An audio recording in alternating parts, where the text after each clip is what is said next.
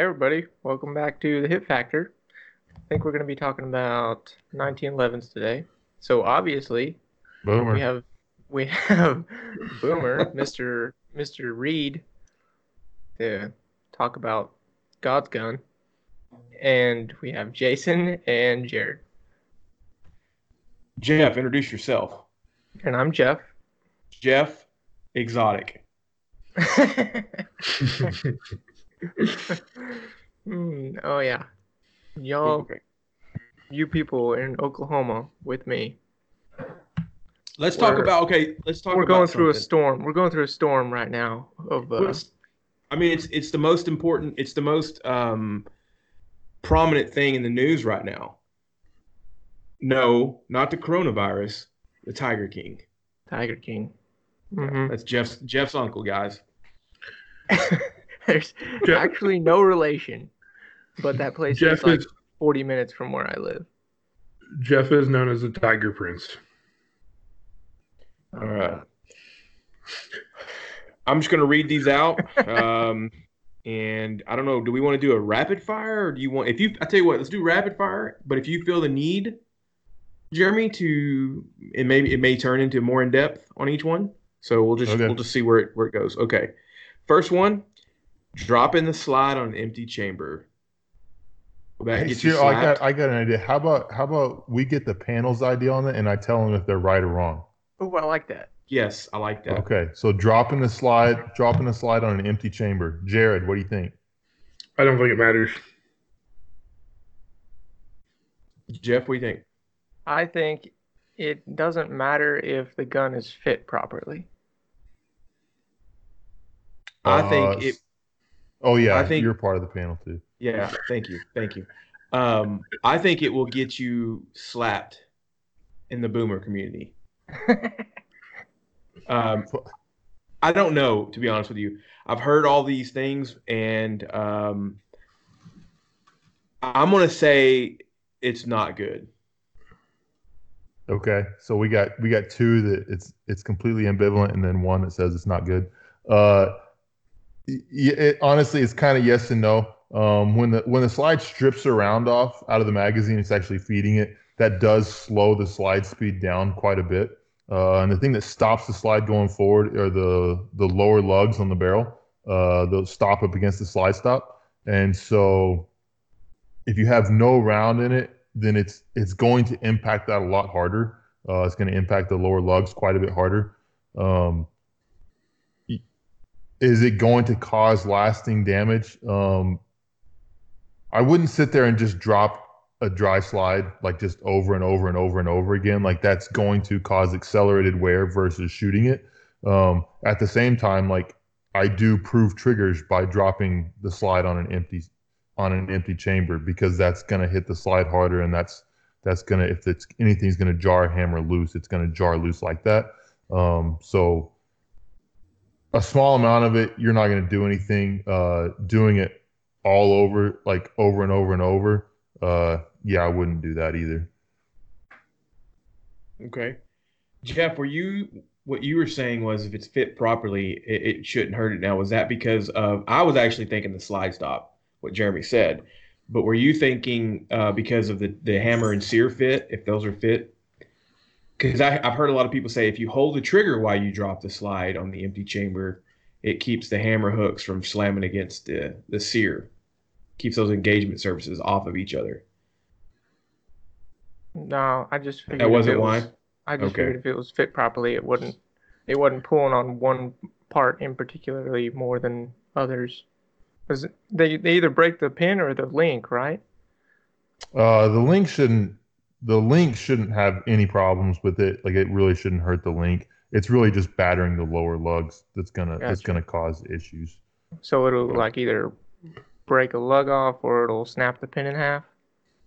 Uh, I mean, it would be a pretty poor slide stop to snap a slide stop. I would be real surprised to see that on a like on a ramped barrel. You're really probably not going to see anything because the lugs are so much thicker on a ramped barrel on the lower lugs.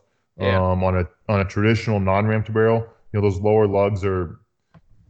Well, if you if you look at a, a Les Baer, they're anywhere down to like 75 thou thick. I definitely would not be dropping a slide on, on an empty chamber on a Les Baer, especially a Les Baer fit barrel because their lugs are super thin, um, just because they overcut them. Um, but typically you're looking at 100 to 110 thou um, on those lower lugs. So there's not. I mean, it's it's quite a bit. We're talking just for people that aren't in the in that. That's just less than an eighth of an inch. Um, so it's you know there's there's not a ton of metal there. Uh, and so yeah, if you get a lot of battering, you just don't you don't necessarily want it.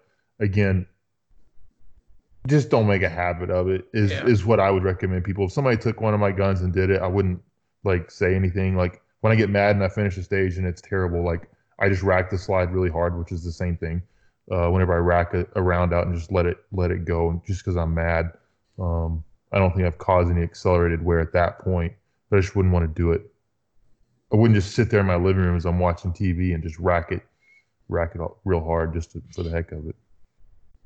So it's Okay. a lot. There's so so in the end, there's a lot that's made of it that's kind of just nonsense. Um, but there is there is a little bit uh, a little bit of of truth to it. So when I when I've heard about that, uh, it's always been in reference to damaging the trigger job. It's what everyone always says when they say don't do it. Uh, okay.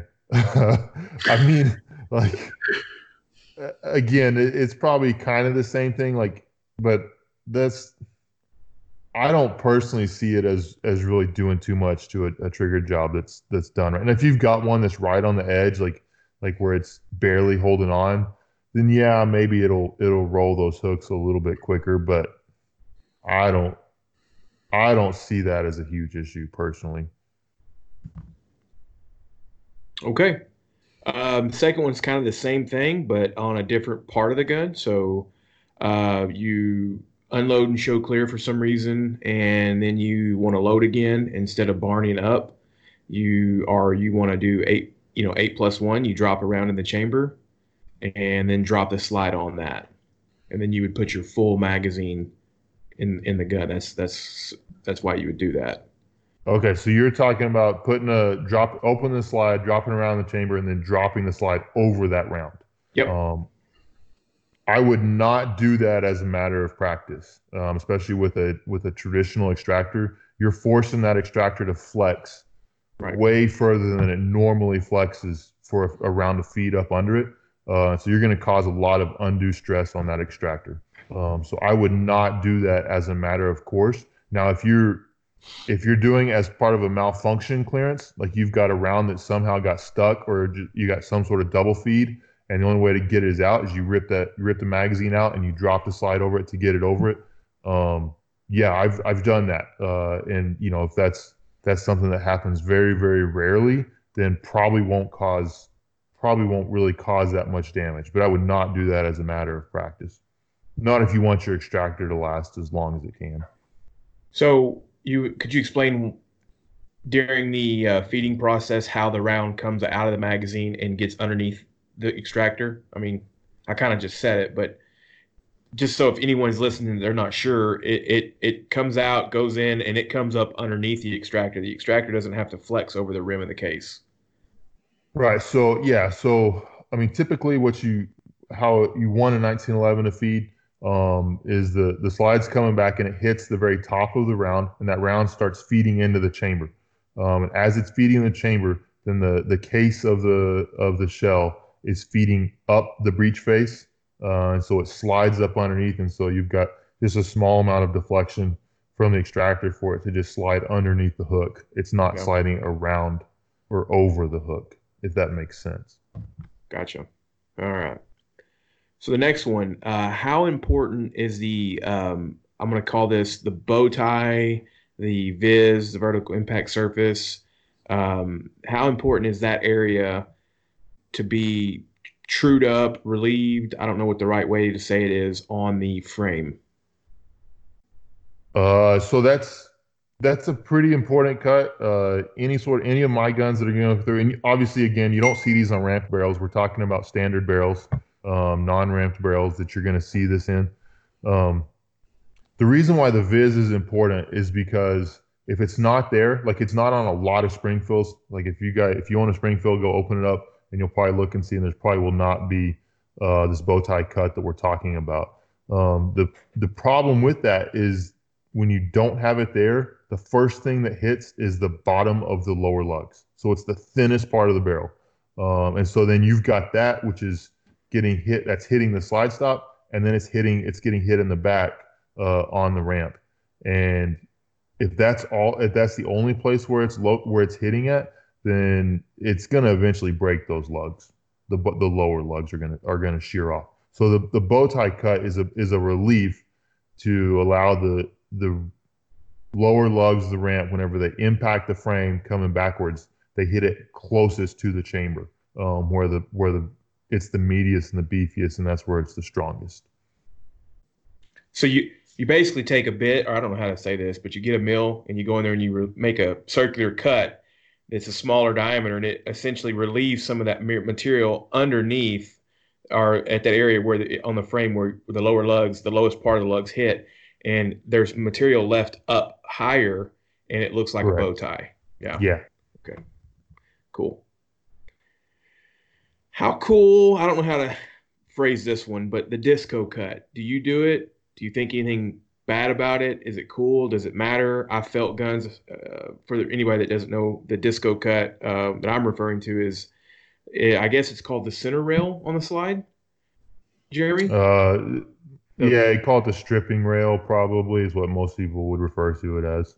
So what they do is they mill out at the breech face bottom edge um, a cut where the disconnector can and, and, they ramp it to where the disconnector rides in it and it's more of a smooth push down versus the the hump when you and you only notice this i think i'm kind of answering my my theory on the question when you rack the slide and then you manually lower it you'll feel the front edge of that um, stripping uh, rail or uh, whatever you'll feel it hit the disconnector and it kind of it has to push it down where this disco connect uh, disco cut makes it real smooth.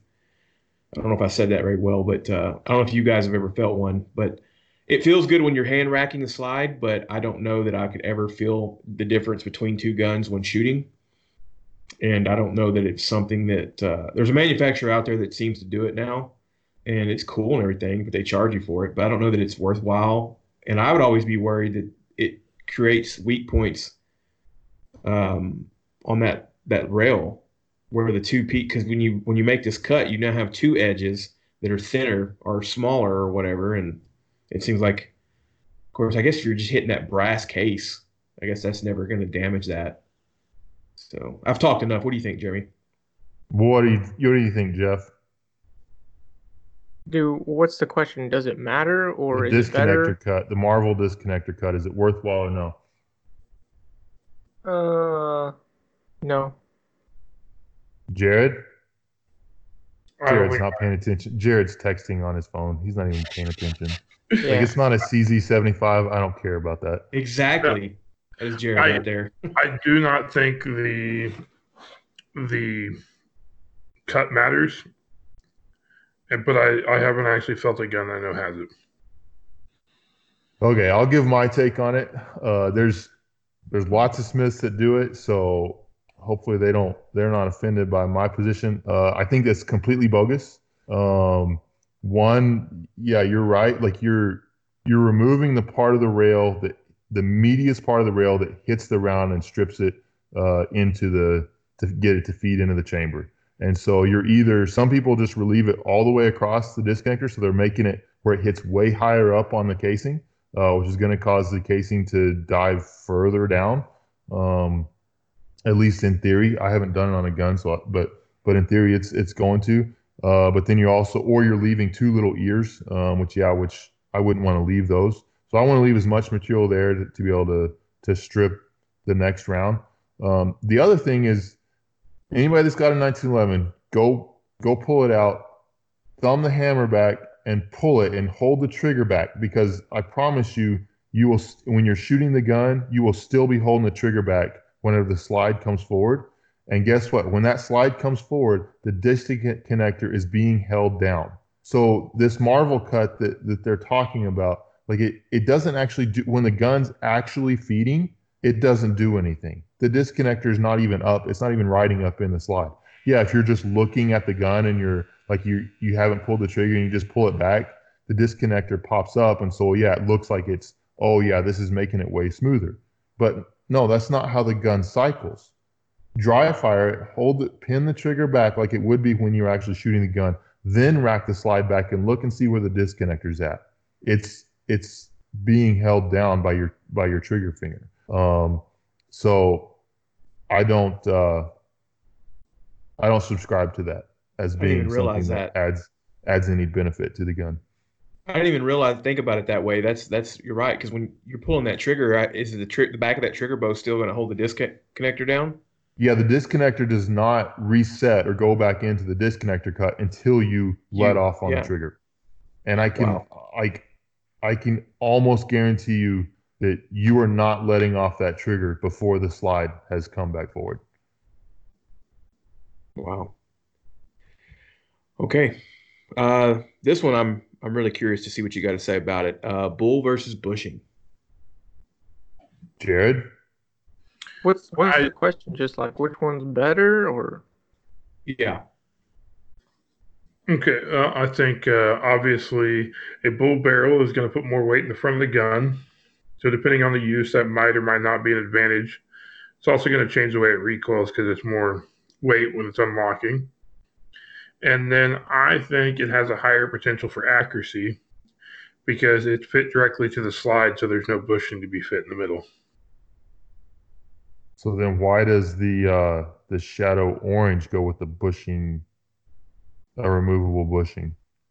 Because a regular shadow has a bushing, and it's a tighter fit bushing.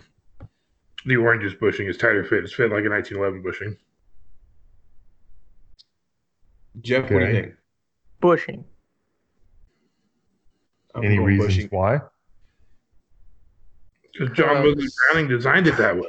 Yeah, because yeah, JMB.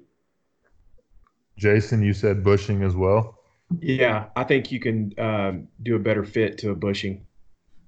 I think, and I know nothing about it, but I think it's harder and more more likely that they'd screw up the slide to barrel fit on a bull barrel.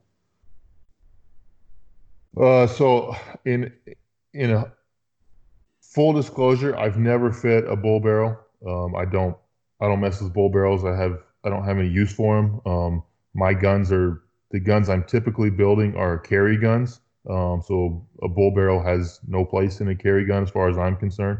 It adds nothing but but weight.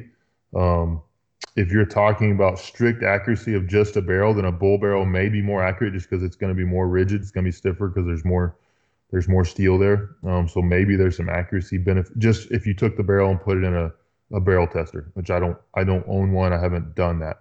Um, the thing that you can do with the bushing that you can't do with the bull barrel is that if the bushing gets loose over time, go back and fit a new bushing. No big deal. As the as the barrel wears, as the bushing wears, um, you can go back and you can refit that and lock that up. Um, if you fit a bull barrel to a slide, um, once you get wear, and you will get wear, uh, there's no way around that. It will wear. Um, once you once it gets loose, you're kind of you're kind of done. Like there's there's no tightening that back up. Um, most most guys shooting limited where bull barrels are an option. Um, most guys shoot bull barrel guns. Um, so I think that's more just a weight, getting weight on the front of the gun. Ba- basically non-reciprocating weight. The barrel moves a little bit, but not that much. Um, so I, I think that's why they do that. Um, if that wasn't the case, I think most people would probably shoot bushing barrels. Cool. Um, all right. GI versus full length guide rod. Full length, all the way. So so not not GI because JMB designed it that way. no, no. In this case, we're we're going down the other road. Two piece full length, or No, yeah. Okay, so I'm gonna jump in. and I would say I like full length as well, as long as it's not two piece. Okay. So in, in, a, in a 1911, I like a short guide rod just a standard one because I don't think it matters much. But in like a limited gun or something, I always had full length ones in there. Probably because they were bull barreled guns though. So Uh, I mean, this is mostly a preference issue. Uh, I mean, again, it puts it puts non-reciprocating weight out on the front of the gun, so it does it does limit recoil a little bit. Um, so yeah, for a game gun, then I think a full-length guide rod makes sense. Uh, as far as a lot of people will talk about it like they want it because it holds the spring straight, uh, and they think that makes a, a big difference. There is no difference from as far as I'm concerned, there's no difference from that standpoint as far as durability of a spring or, or how long a spring lasts or anything like that. Um, how the gun cycles, reliability, nothing. You can go either way. Um, I will say that the downside to it, unless you're using a Dawson toolless, which is actually what I use in most of my guns, is uh, if you're using a full length guide rod, you got to have some sort of tool to take the gun apart. Um, whereas a normal, just standard uh, recoil plug, um, you don't. You can you can take that. You can disassemble the gun with without any tools. Um, and again, I'm building mostly carry guns, so I I want the I don't want the weight in it, so I'm building most of my guns with with a standard recoil plug. Um, but that's my game guns all have full length guide rods, so if that whatever that means. Okay. Uh, this next one I think is going to be. Um, I'm going to read it, but I think this one doesn't need to have much time on it. Uh, ramp barrel versus uh, ramp barrel versus frame. Uh, let me see if I get that right. It's a standard yeah, ramp, barrel versus yeah. a, a, ramp versus a non-ramp barrel. Which you only um, do the ramp. You do for standard. You do 45. You do standard. Everything else you do ramped. Correct. Yes, basically. Um, you, you, the 38 Super actually feeds really well with a non-ramped barrel. Um, I had a limited gun that I had a non-ramped barrel in, and I, I'm able to make it run fun. The thing with the ramped barrel is you typically end up with a little bit more support, um, case support. I mean, um, by going with a ramped barrel. Um, the, the problem with a ramped barrel and a 45 is you need the ramp to be lower than the ramp will go than a ramped barrel will go and so that's that's not it's not advantageous in a 45 and the other calibers sure fit a ramp barrel cool what off top of your head do you know the distance on a on a 45 uh, non-ramp barrel um, there's a where the barrel stops and that uh, there's a little ledge before it starts the ramp in the frame. That's like a 16th of an inch or an eighth of an inch. I don't know what the dimension is right? But it's it's it's, it's an actual breakover point, right? Like a, almost a right angle, not really a right angle, but. Yeah. So there's a uh, so you've got there's a ramp that's in the frame um, that's normally around 400 thou deep um, from the top of the rails uh, is where that's normally at. Spec is 360, but that was that was for ball ammo. Um, so with today's hollow points and stuff, we want to. I usually want to see it around 400. Um, sometimes you can only get to 390, which is usually fine, but 400 is usually pretty doable. Um, and then you've got the ramp that's actually on the barrel. Uh, and a lot of people would think, well, you want that ramp to go all the way to and just be completely flush with the ramp that's in the frame. Um, that's not the case. There's uh, about 30 thou gap that you want to have between the top of the ramp in the frame and the start of the the ramp in the in the barrel because you want that that bullet actually usually impacts twice. It hits the ramp in the frame, and then it jumps over that jump, and it hits the ramp in the barrel, and then it feeds into it. Um, it's pretty typical of how a 45 is going to feed. Uh, and so you need that jump to be there. I heard, I don't know if this is true, but I'm, I wouldn't doubt it. There's enough people out there, but somebody saw that that piece that you're talking about, and they thought that they'd take a file to it and smooth it out oh yeah, that's oh that's been done lots of times. Um, and if you you do that, you will ruin the frame. Um, okay. So yeah, there's there's lots of people who've done it. There's lots of smiths that have built guns without that that proper ramp there. But go back and look at the print. Uh, if you're building a 45, just build it basically by the print. If you want it to run, if you want to guarantee that it will run, um, and it will, it will run if if you put that there. If you try to make it smooth, it won't. And the reason why you, you need it, you don't want it smooth. Um, that barrel is not always necessarily sitting all the way on its barrel bed by the time a, a bullet hits it. Sometimes it's up above it, and so if you have it flush, well, then you end up having a knife edge at the bottom that a bullet can get hung up on or something like that. And so you need a little bit of room there so it can jump up into it. Cool. Okay. Uh, next question. Stroked. Thoughts. Um, I I don't know why you would do want do it to a gun. Um, I some people just got to have it. Uh, I I don't. In all honesty, I don't get real into the the recoil mitigation um, type stuff, like trying to run like a you know limited gun with a nine pound or ten pound recoil spring and and stroking it and and doing all that to try to get the gun to shoot soft. Um, just just shoot, shoot the gun. Uh, get a gun that works. Get a gun that runs. Um, if you if you got to stroke it to be able to shoot the gun, then I would I would kind of question your uh, your shooting abilities at that point.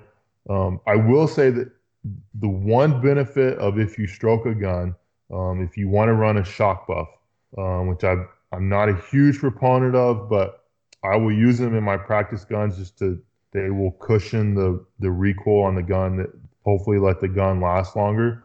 Um, so if you stroke the gun, then there's then the gun will still lock back and the slide lock will all work as normal. Um, because then you would create room for that shock buff to sit there. But that's uh, I put I will use a shock buff in practice, but I never run a shock buff in a match. It's just for me, it's just a just cushion the the slide to barrel battery. I mean, when we're putting when you're putting hundred thousand rounds on a gun, anything you can do to make it last a little bit longer uh, is a good thing. Do you use the plastic shock buff, shock buffs or do you use the aluminum ones? Uh, I use the plastic one. I think the ones I use are made by uh, I think that CP I think is the name of them. They're kind of gray. Uh, they seem to be a little bit more durable than like the Wilson or the EGW or I think Ed Brown has a shock buff. I tried all those and they they weren't real durable for me. Um, but this uh, the CP one was a little bit uh, more durable for me. Okay. With, All right, now that, go ahead. How about the uh, reverse of that?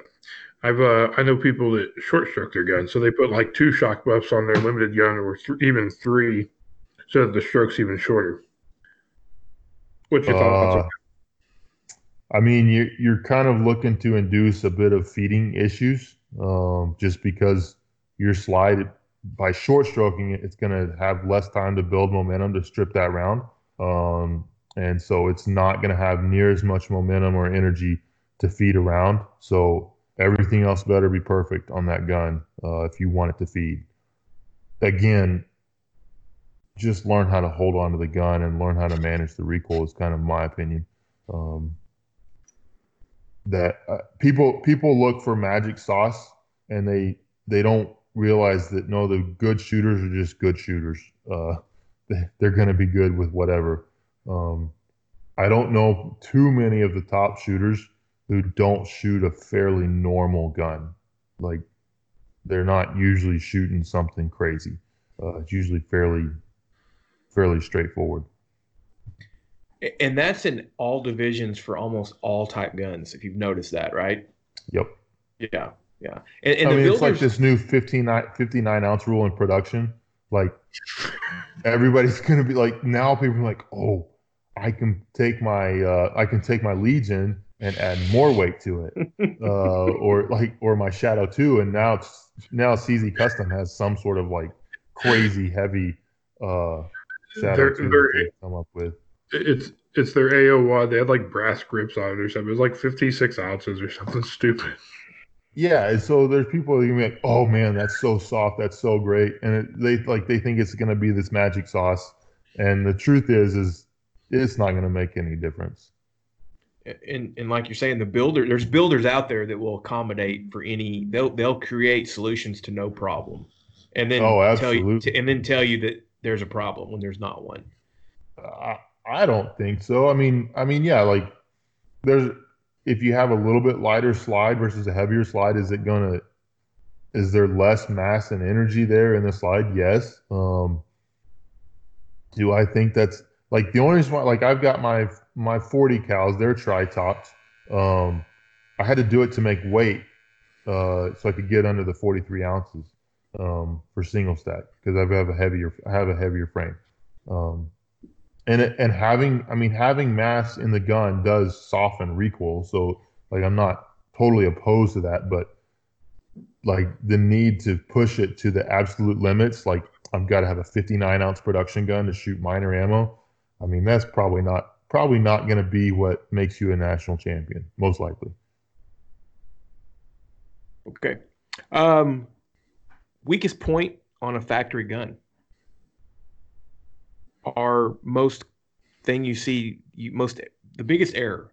No this is two questions. What is the yeah what's the weakest point and the, the thing you see the most error wise on factory guns? Jared what do you think what do i think is probably the biggest error on a factory gun i'd bet most of the time the barrel's probably not fit properly it's probably fit good enough but not properly and what was your other question? Weakest point? Yeah. A lot of cheaper 1911s always seem to have garbage extractors in them. Jeff? What's the question? what what is what's the, the most weakest po- weakest point on a factory gun? What's the what's the most yeah the weakest point on a factory gun and uh, most common error you see? That can be the same thing weakest point uh MIM parts. Boom. And MIM slide stops right? biggest problem area holes in the wrong spot. Okay so i want to i want to ask a question real quick have any of y'all ever and jeremy's probably going to be the only one have any of y'all ever seen a MIM part break yes no okay I've never seen one, but I don't. I mean, not on any of my stuff. I've seen pictures of them broken. Right. Okay. So I would say the slide stop probably is a it, those MIM ones are probably a problem. Um, but and then I would also say the holes not being true, uh, and then over and because of that they have to overfit. From what I've heard, they have to overfit the hammer and, and the trigger job, and because stuff's not probably true, and I would think that would cause a lot of problems. Uh like in all honesty like there's not like a one answer like there were so many people that make 1911s it's like oh what's the one part that all the companies do terrible at? Um that a lot of them do terrible at a lot of things uh just just to be honest uh, like like there's few that do a really good job uh that's that's true um it for a long time it was I'm just going to speak about government model 45s because we start going into other stuff and things get even crazier. But we'll talk about government model 45s. That's where most of my work is at anyway. Um, for a long time, it was virtually impossible to find one that the uh, the feed ramp was cut deep enough into the proper specs. Um, they were usually really shallow, uh, and they were they were not in the right right spot. Um, but was it polished? So, uh, they were usually not polished either. Uh, they were usually extremely rough. Um, I don't get real hung up on. I mean, any of mine are going to be polished, uh, but I think you, correct angle and correct depth is the most important thing uh, on a feed ramp. Um, polishing can help, um, but it's not a huge thing. So that that's something that you see very often. Uh, the other thing that you see is improperly fed extractors. Like go anybody that's got a factory 911 uh, go to the back of it and take your take a, a, punch or something and push on the edges of the extractor and watch it clock around and th- that's that's big time problematic because depending on which way it clocks it's either to it'll feed really well but it will barely hold on to the round or if it clocks the other way it'll really struggle it'll make it much harder for it to feed um, and so that's really a, a firing pin stop uh, an extractor interface uh, that's that's not done correctly, and it's that's a part that just needs to be fit almost on an individual basis, uh, just because companies slides are not consistent enough. Um, and so that's yeah, that's a that's a big problem that you see in almost every gun.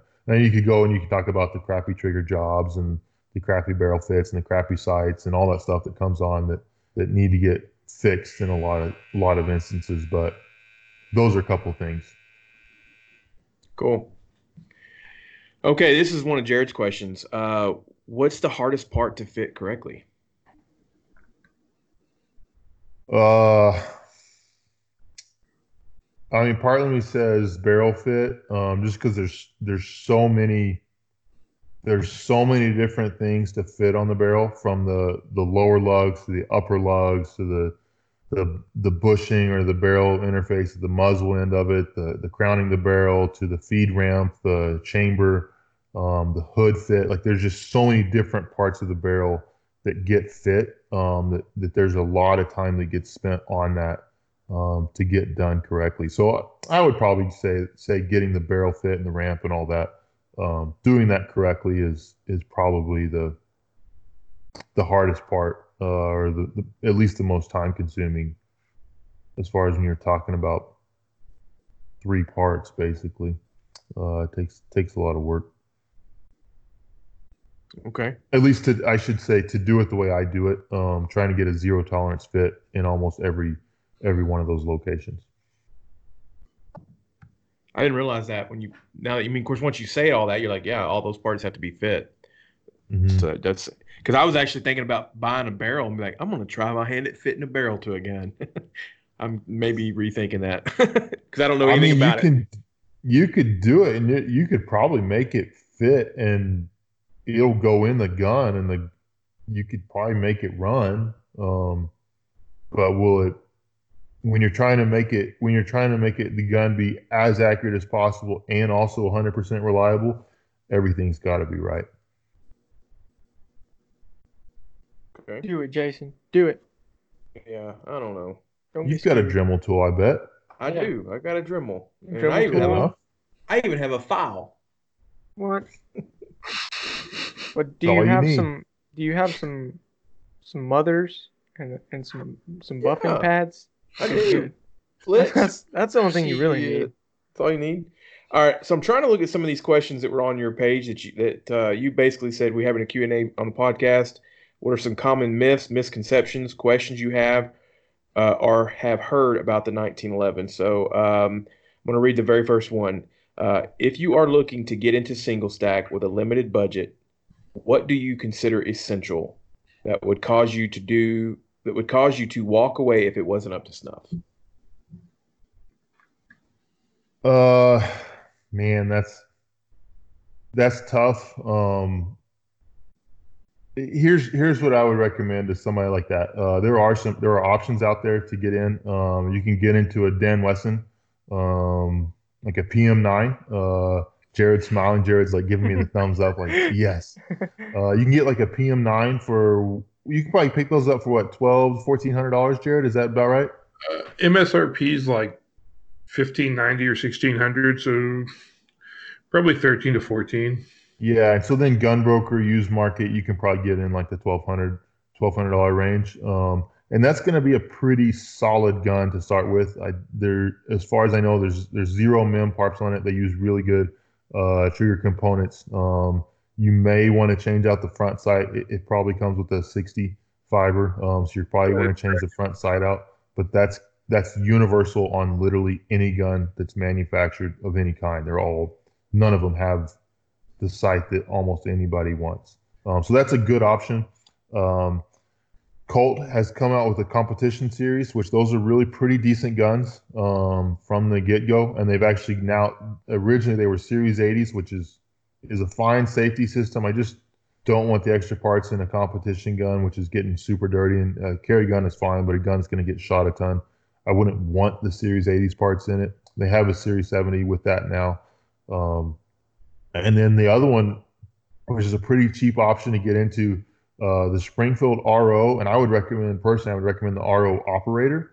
Um, that's their railed version. That's what I've built a couple of personal guns on. I built some other guns on them for customers, and that makes a really a pretty decent gun that you can get into. You can get started with. Um, you can go shoot your local matches and, and do fine. Um, they will probably run okay, uh, most likely, and then you can make upgrades to it as you need as you need to uh, or feel the need to. Guy goes out and buys Dan Wesson, the Springfield, uh, or the Colt. What is the first thing they need to do? Throw those mags, leave those mags in the box, and then go buy what mags?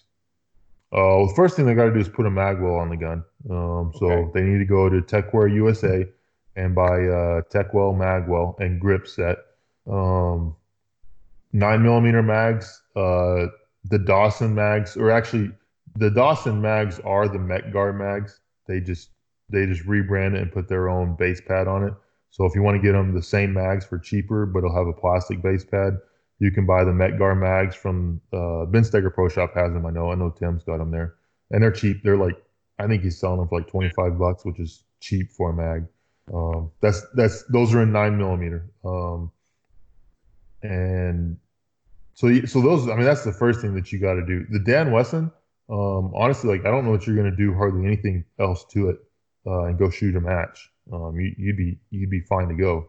Um, the the other two again, you can go shoot. I know guys that are shooting matches with those as factory guns. Um, the trigger's probably going to be the next thing, assuming everything runs. Um, which again, factory guns, maybe maybe not. Um, but assuming everything runs, the the next thing you're going to want to do is a trigger job. Um, this again, this is where the Dan Wesson would probably be the where I would s- steer people to first because they have the components are already in the gun. Uh, I would I would do the trigger job on those components, um, no problem, and that's fine. The Colt actually has I like Colt um, hammers and sears. They are MIM, um, and I have done I've done a ton of trigger jobs on Colt hammers and sears, and I like those parts. So you can do it on those. The Springfield Army trigger parts I would not use. Um, Hmm. get some EGW or something like that, extreme engineering, which is what the Dan Wesson uses, and and swap that out. That'd probably be the first thing that you're gonna, the first parts that you're gonna swap out outside of that. Jared's shaking his head. No. I I don't think they're extreme. Um, I'm Oh, pretty okay. sure different company, another really good company, but I'm not sure I can share the name. Is that Oh, not okay. what's going in the, the DWX? I'm pretty sure it's a different company, but Okay. Well, you know more than all of us, so I'm, I'm not 100% sure I can share that information. So He's got secret squirrel stuff. wasn't the uh wasn't Tim offering up a Dan Wesson PM9 with like six mags for like a And a stupid Magwell. price? yeah, I Yeah. think it was six mags and a magwell for basically the MSRP of the gun. So like 1590, 1600, something like that. It's a good deal. Yeah, it was a really good deal. No, Tim and I have talked about trying to go in and, and ordering a bunch of 40s uh, from Dan Wesson. We just haven't really been able to make that make that work um, for what we wanted to do. But uh, maybe sometime in the future we'll get that. So if anybody wants uh, some Dan Wesson 40s to be available, uh, let us know and we'll we might can get something to work. Cool. I also All want right. that thing. So we're getting close to our 45 minutes here. Let me let me uh this is one that uh Trenton basically said and this was uh, on your on your page and it was a myth I'm assuming that um the 1911 is not reliable. Is that a myth or is that true? Is that a misconception? What do you guys think? I think it's true. They are super not reliable. I think they. I think it depends. They can or they, they will or they won't be. It depends on how well they're built. It it really comes down to how many people are building 1911s out there. You got guys that are building $400 1911s. You got guys out there building $4,000 1911s. So it, this should be self-explanatory. You get one like Jared Jared just said. If you get one that's built with quality parts, built what built well to spec, whatever, it's going to probably be more likely to run. The $400 ones are not going to run in my mind. Just expecting it to choke. Here's my thoughts on it. If it's built right, it's going to run. But to build it right, it needs a lot of hand fitting because the gun was designed at a time when manual labor was cheap, machine labor wasn't. So you take a you know four hundred dollar thrown together gun. it might or might not work. I mean, to to build it right, it's going to cost a lot more than that. Jeff? Yeah, so I mean if you just take that question at face value, right? You have to take into that question every 1911 that's being printed out there. And by that standard, I would say no, it's not reliable because a lot of them aren't aren't fit correctly, you know. Um, I think if you take it like it's supposed to be built, yes, it's reliable. But if you take that question at face value, I would say in general, it's probably one of the most common guns that you would have issues with if you just went out and bought a random one. I'd also say that um, if it's a, you're more likely to get one. They're more likely to run if it's a five inch and it's 45. You start getting other calibers and you start going shorter, and then you add in now Colt. I would think Colt, Dan Wesson, all those are going to run. Uh, yes, you could get a lemon uh, from anybody, um, but again, if you spend four hundred dollars, five hundred dollars on one, I don't know what the minimum price. I would say if you buy one for under eight hundred dollars, expect it to choke. And then if you get one that's under a five inch, not it's not government length and it's not forty five, expect it to choke. Okay, so um, the original gun, the five inch gun, government model in 45.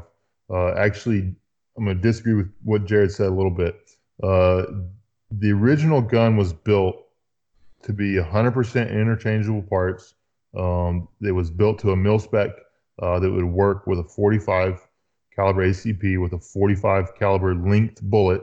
Um, it wasn't designed to be super accurate. It didn't need to be. The military didn't require it to be super accurate. It was it was good enough um, for what they needed it, and and that's how the the gun was designed to that.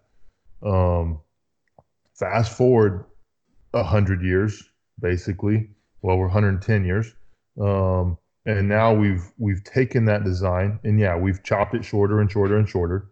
Uh, we've we've retrofitted who knows how many different calibers to it. Um, and then we're asking the gun to shoot one inch groups at 25 yards, one inch groups at, at 50 yards, or whatever the the bullseye guys are, are claiming that they're getting out of it. Um, and then we're we're trying we're trying to get the gun. We want it to fit as many rounds. We want to fit 22 rounds into a 140 millimeter, 141.25 millimeter uh, magazine to run 40 cal, which is a shorter bullet. So like we're we've taken what what the gun was designed for, and then we've asked it to do tremendous amounts more than what it was actually designed to do. Um, I think it's a huge testament to the design that it can be made to work in all those configurations with most of those bullets. You're starting in the bottleneck cartridges, and I'm not I'm not real sold on trying to make a bottleneck cartridge uh, feed like a 357 Sig, um, but the gun, the design itself is a phenomenal design. It's incredibly versatile. Um, Jeff is right. There are a ton of guns out there that don't run, uh, and there's a ton of guns out there that are are built improperly.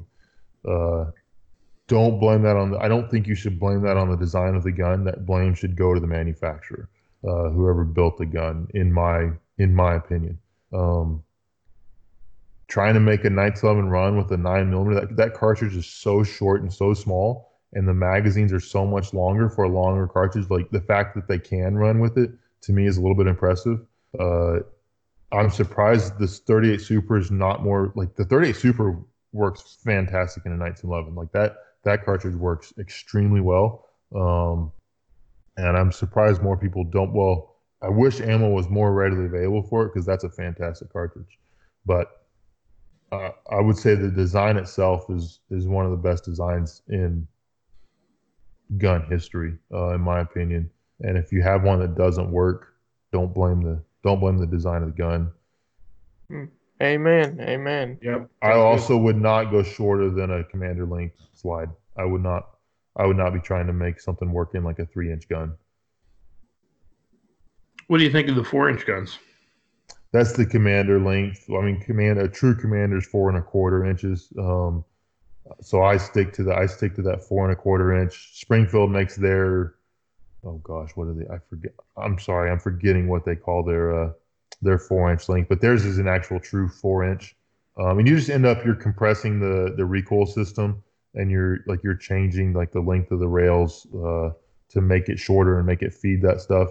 And the commanders can be made to work, um, but the, the the shorter guns are harder. It also changes the angle. The barrel's coming in steeper uh, than than what it does on a five inch gun, just because the, the the barrel tilts.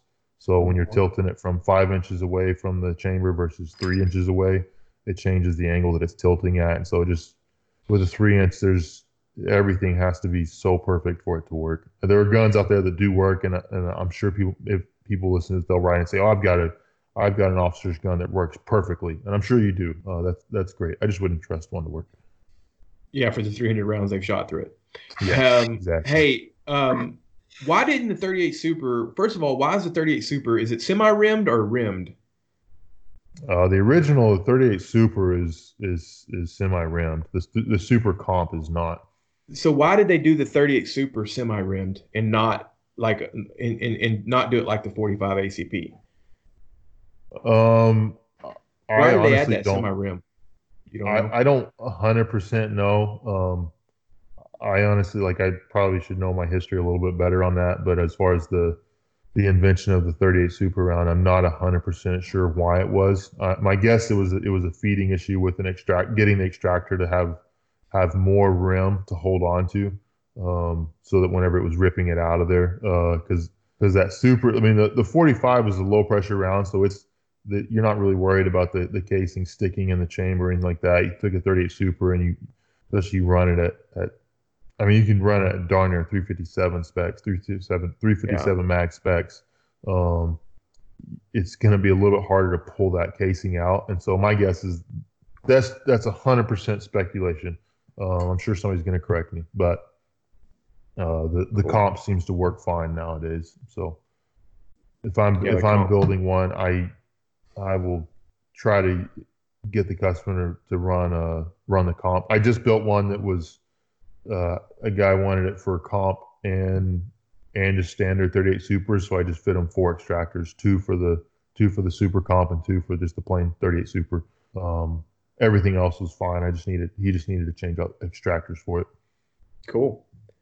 So if everybody goes out there and starts buying super comp brass, they'll make more of it and the price will come down. Yeah, that'd be that'd be awesome. That would be awesome. It's a fantastic cartridge. Uh, I'm I'm really surprised more people don't use it. It's it's kind of like as far as cost and stuff, though, it's kind of like 10 millimeter. Like there's plenty of it out there, but it's more expensive than like bulk pack 40 or something. Yeah, What, what from the from selling them standpoint for CZ, what I've always found interesting is you get like pockets of the country where you sell a ton of 38 supers, Mhm. and then you have other areas where you couldn't give it away if you tried. yeah, It's It's very de- very dependent on where it's at. I've got a dealer that sells a ton of them, and I've got dealers that would never even consider ordering one in. Yeah, for me, so like like I'm building a, a carry gun right now. Um, it's a 2011 uh, Commander length slide. It's a nine millimeter and 38 super, so two different barrels for it. Um, I will use the nine millimeter for training. Um, most of my carry, I'll probably just leave the nine millimeter in. Um, and then anytime I'm going fly fishing in the backcountry or something like that, that's that's really why I'm I fit a 38 super barrel to it. Um, the 30 super in, a, in an auto is pretty controllable. Um, and again, you're getting 1400 foot a second uh, out of a out of a round. Like that's going to penetrate pretty well in most most animals you're going to run into. And having Cool. 17 round mags, uh, you can poke a bunch of holes. That's awesome. Jeff needs Uh-huh. to know how that would work on a tiger. hmm Yeah. He's asking mean, for a friend. I mean, like those tigers are pretty fast and they're pretty elusive. So like, I wouldn't want to trust like a, like I mean, uh yeah, you think okay, let's get a 44 mag revolver, but then you got five shots, uh, and Yeah. like those tigers move around pretty quick. So I want as many BBs in my barrel as I can get to go after. That's after. 'em. right. Yeah, because what if you have 170 tigers? if you got 170 tigers, then you better bust out the open gun. So Jeremy hasn't seen the, the episode yet, but there's an episode. Well, I don't want to ruin it for Jeremy. It's not really ruining much, but uh, This is a Right. podcast, Jason. You're gonna ruin it for hundreds of people. I don't for for three people. All right, we're, we're, up, we're up to four listeners. A friend of mine told me he downloads it. Okay, so that's all the questions I had. We're getting close to an hour on the recording, so it's a good time to pinch it off. Unless any of you guys have any other questions. I got, Uh, I I kind of geeked out on this one because I really like talking about 1911s. So I have one last question. Do you think John Moses Browning was a genius or just a really good firearms designer? yes. Which one?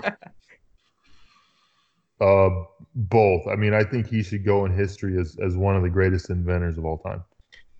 Well, most people don't realize all the stuff he invented other than the 1911. And I'm not talking about Right. the Browning high power. I'm talking about the machine guns, the shotguns.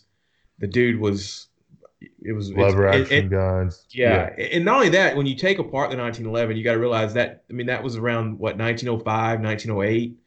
And you just look at how the trigger bow goes around the magazine. You just look at like the slide stop. They needed something for the slide stop. And then it's like, well, hey, we can also drop the slide with the same lever using both sides of it. And it's like, it's pretty impressive. You know, one side's going to go through the barrel length, one side's going to drop the slide. Just the magazine on, I mean, uh, the follower locking the magazine or locking the slide lock up. I mean, that's pretty ingenious to think about. Like it's simple mechanic. It's like simple. I need this task. How can I build something that's gonna? It's it's it's it's just. I think it's really neat. But yeah, he uh, was incredibly prolific. Uh, and I mean, here we are 110 years later, and nobody has yet to improve his design or come out with something better. And if you look at what other people were designing at the same time, um, what was it? Was wasn't the Luger coming out around the same time? You know, and you, you you look at that gun, and then you look at the 1911, and you're like, yeah, that Luger is not. It's kind of dorky looking. I mean, they're cool as snot, but yeah, that you don't see anybody uh, doing Shooting anything with the. Yeah, you don't see the Luger being used too much. All right, cool. Uh, I guess that's it, unless you guys got anything. Okay. Hit us up on Facebook and Instagram. What were you gonna say, Jeremy? Oh, I just say cool. Yeah, cool. Uh, if you were bored by this, I don't know what to tell you. I thought this was interesting. So If if you didn't think it was interesting, tell your grandpa about it. He'll probably like it. Exactly. All the This is our- are gonna Yep. love this.